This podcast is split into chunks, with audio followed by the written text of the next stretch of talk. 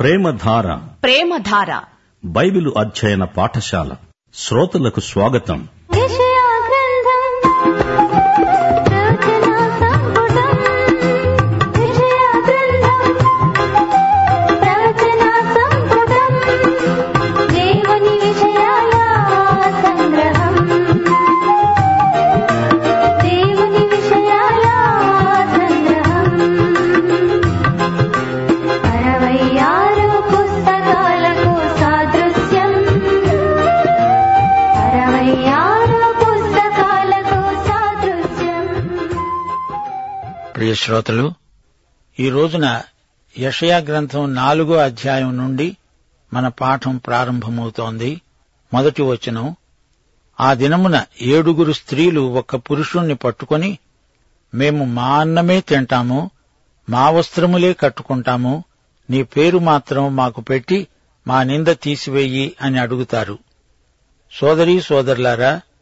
ఈ అధ్యాయంలో బబులోను చెరలో ఉన్న ప్రజల స్థితిగతులు వర్ణించబడినాయి యూదారాజ్యంలో ఎన్నో సామాజిక సాంఘిక సమస్యలు తలెత్తాయి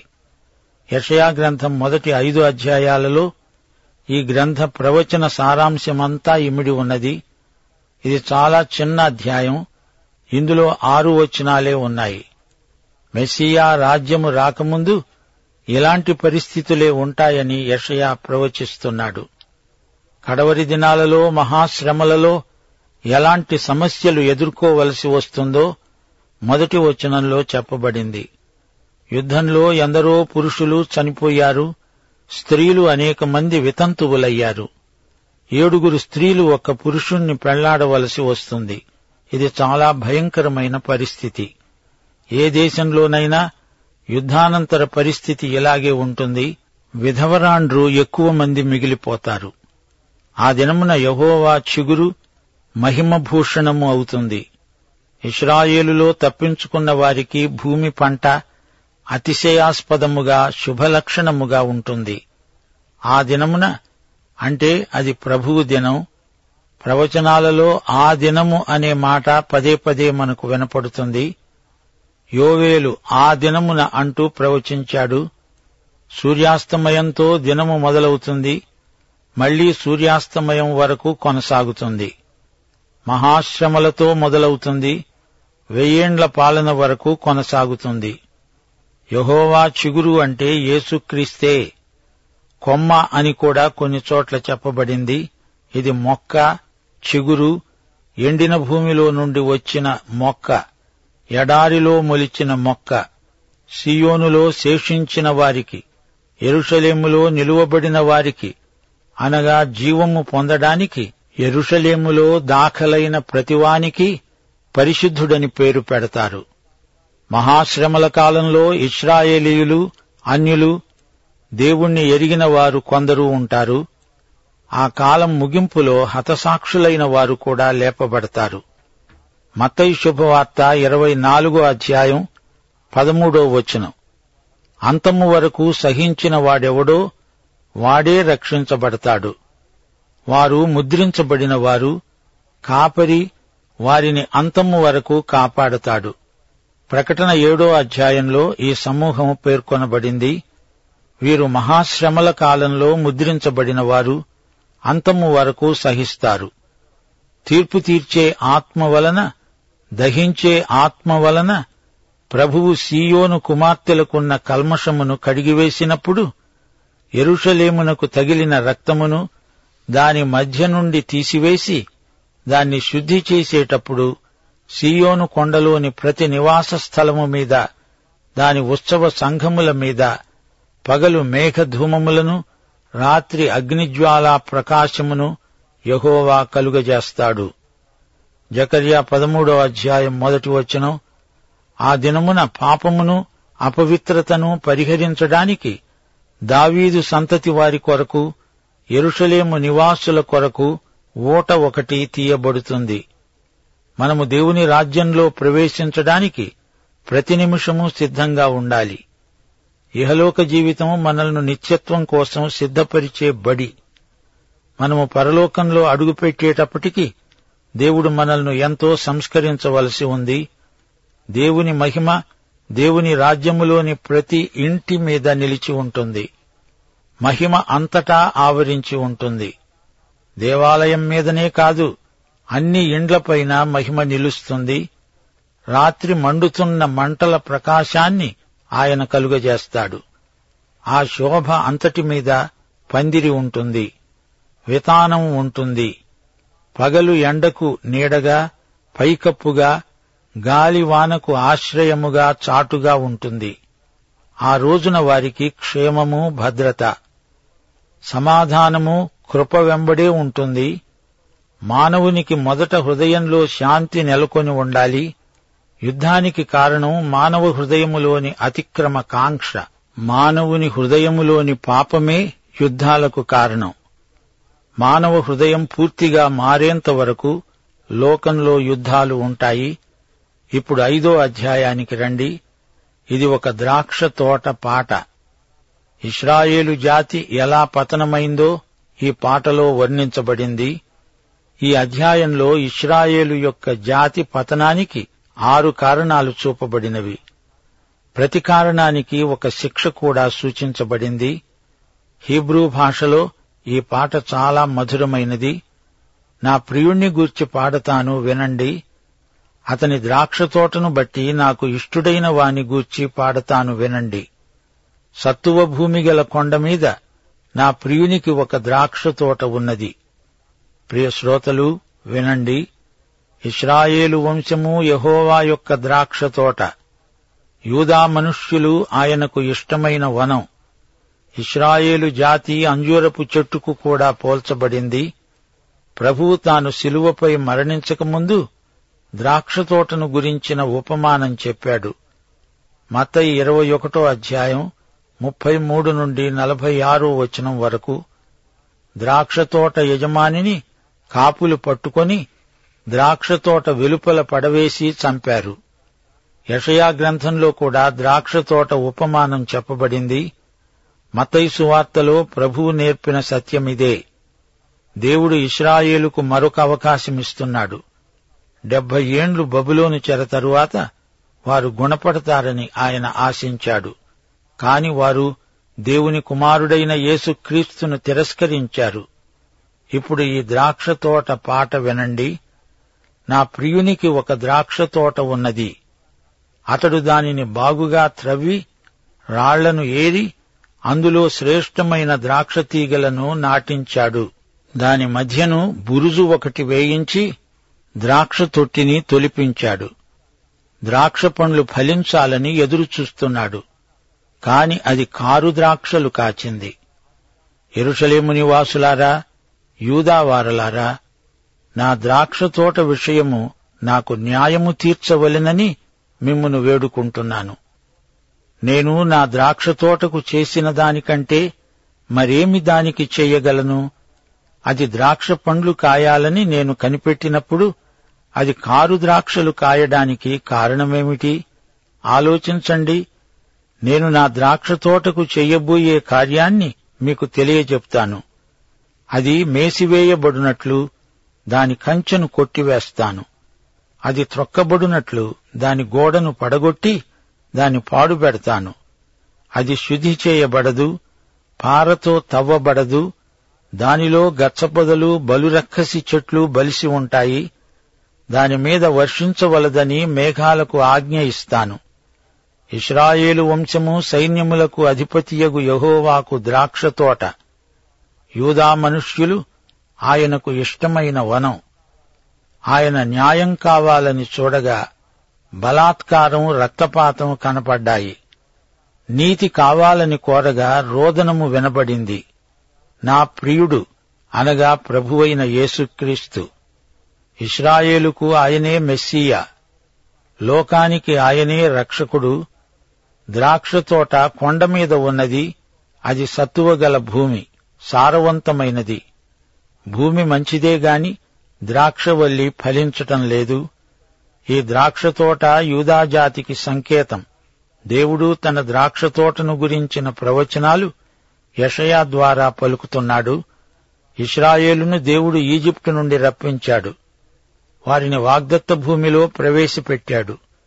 వారు నీతి ఫలాలు ఫలించాలని దేవుడు ఎదురు చూచాడు వారు దేవుణ్ణి మహిమపరచవలసి ఉన్నది గాని వారు అవిధేయులై అపజయం పాలయ్యారు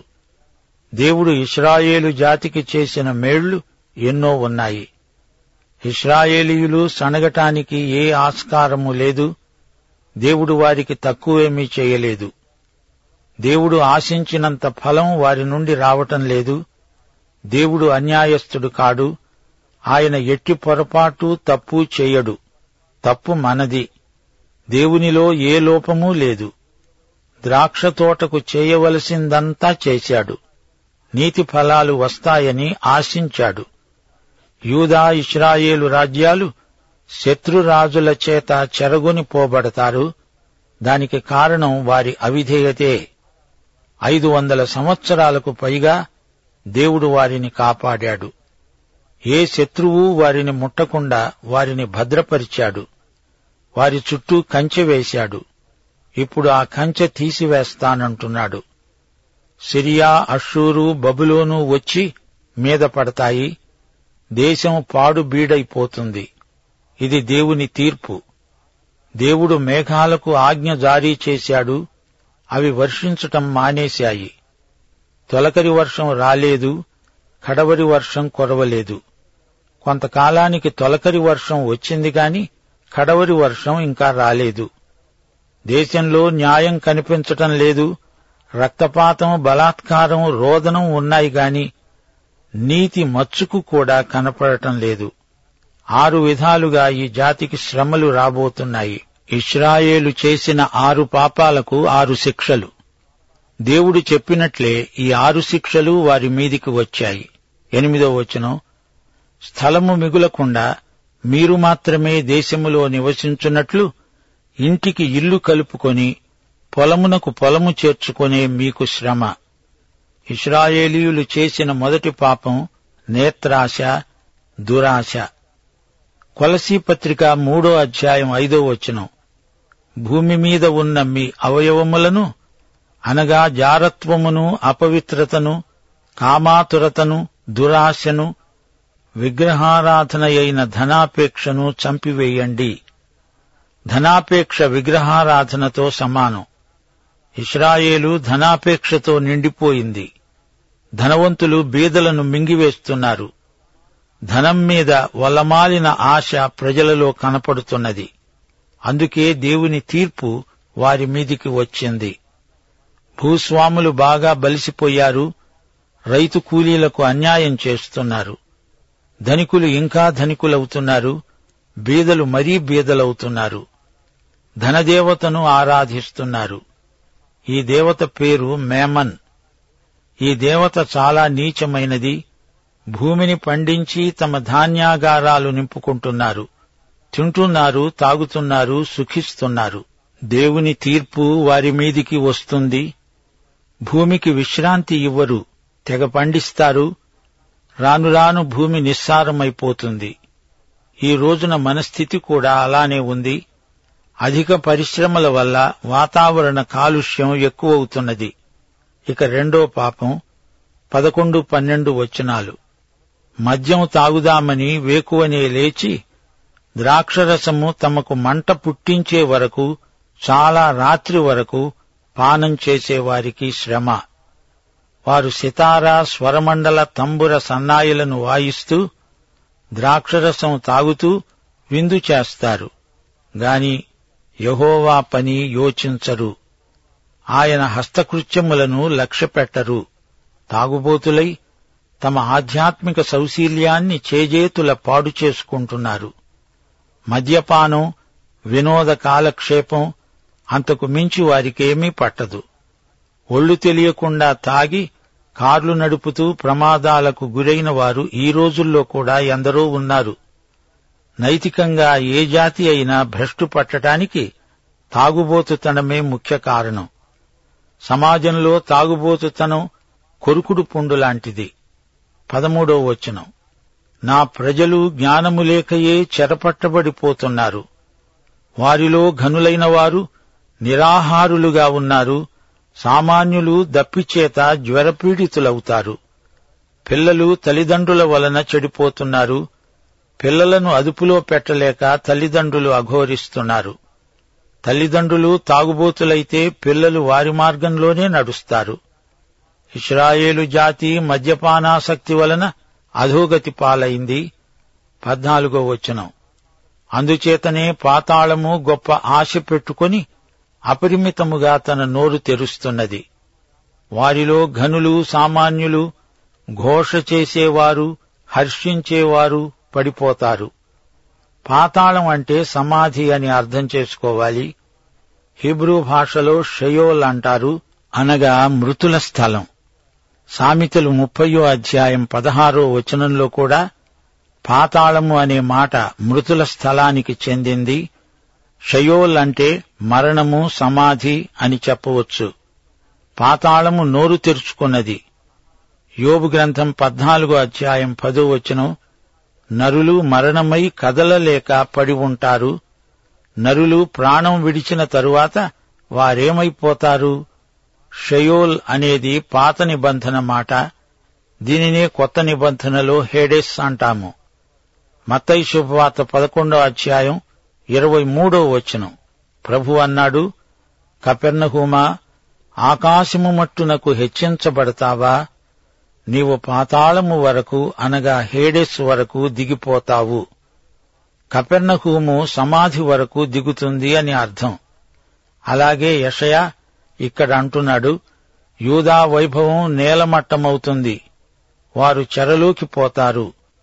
వారు సుఖభోగాలను ఆశిస్తున్నారు పద్దెనిమిదో వచనం భక్తిహీనత అనే తాళ్లతో దోషమును లాగుకునే వారికి శ్రమ బండి మూకుల చేత పాపమును లాగుకునే వారికి శ్రమ అబద్ధాలాడతారు గర్వంతో అవిశ్వాసంతో దేవునికి కోపం తెప్పిస్తారు ఇది మూడో పాపం మనస్సాక్షిలో వీరికి సిగ్గు అనిపించదు పంతొమ్మిదో వచనం వారనుకుంటున్నారు ఆయనను త్వరపడనియ్యి మేము ఆయన కార్యమును చూచేటట్లు దానిని వెంటనే చెయ్యనియ్యి ఇస్రాయేలు యొక్క పరిశుద్ధ దేవుని ఆలోచన మాకు తెలియబడినట్లు అది మా ఎదట కనపడనియ్యి వీరు దేవుని తీర్పును లక్ష్యపెట్టటం లేదు నూట ముప్పై ఏడో కీర్తన తొమ్మిదో వచనం బబులోను మీద తీర్పు నీ పసిపిల్లలను పట్టుకొని వారిని బండకు వేసి కొట్టేవాడు ధన్యుడు ఇది భయంకరమైన తీర్పు ప్రేమగల దేవుడే కాని ఎన్నిసార్లు చెప్పినా వినకపోతే దేవుడు కఠిన శిక్ష విధించవలసి వస్తుంది ఇరవయో వచనం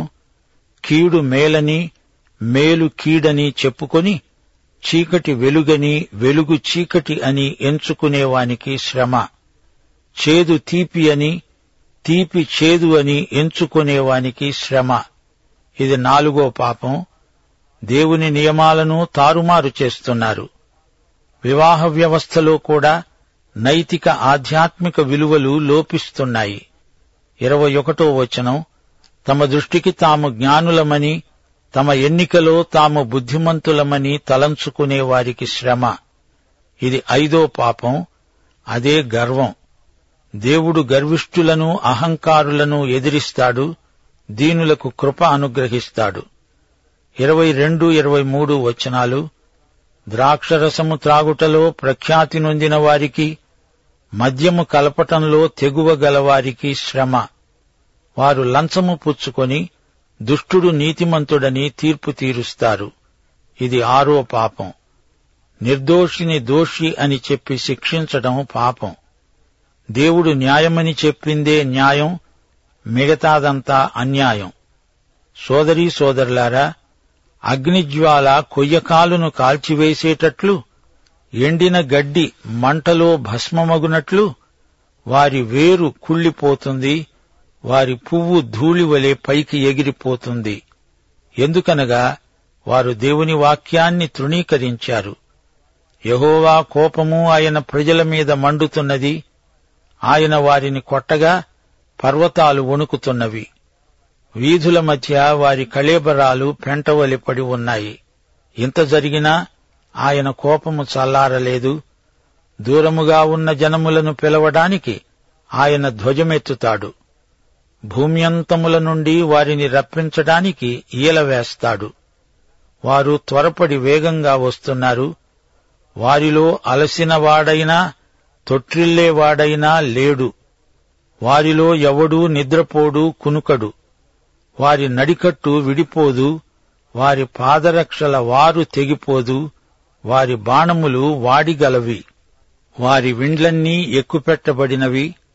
వారి గుర్రముల డెక్కలు చెకుముకి రాళ్లతో సమానము వారి రథచక్రాలు సుడిగాలి తిరుగునట్లు తిరుగుతాయి ప్రియ శ్రోతలారా దేవుని కోపము రగులుకుంటున్నది దేవుడు ప్రేమగలవాడే కాని పాపాన్ని ఆయన ద్వేషిస్తాడు నీవు పాపాన్ని ప్రేమించినా దేవుడు నిన్ను ప్రేమిస్తాడు గాని నీ పాపాన్ని బట్టి నిన్ను క్రమశిక్షణలో పెడతాడు